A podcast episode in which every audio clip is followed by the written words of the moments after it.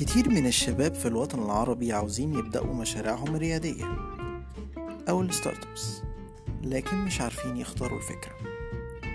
من أكتر الأنواع المشاريع اللي أنا بفضلها هو ال SaaS أو ال software as a service البودكاست ده هدفه إنه يعرف الشباب إيه أفكار ال SaaS الجديدة وإزاي نبتدي واحدة أتمنى إنكم تستفادوا تابعونا.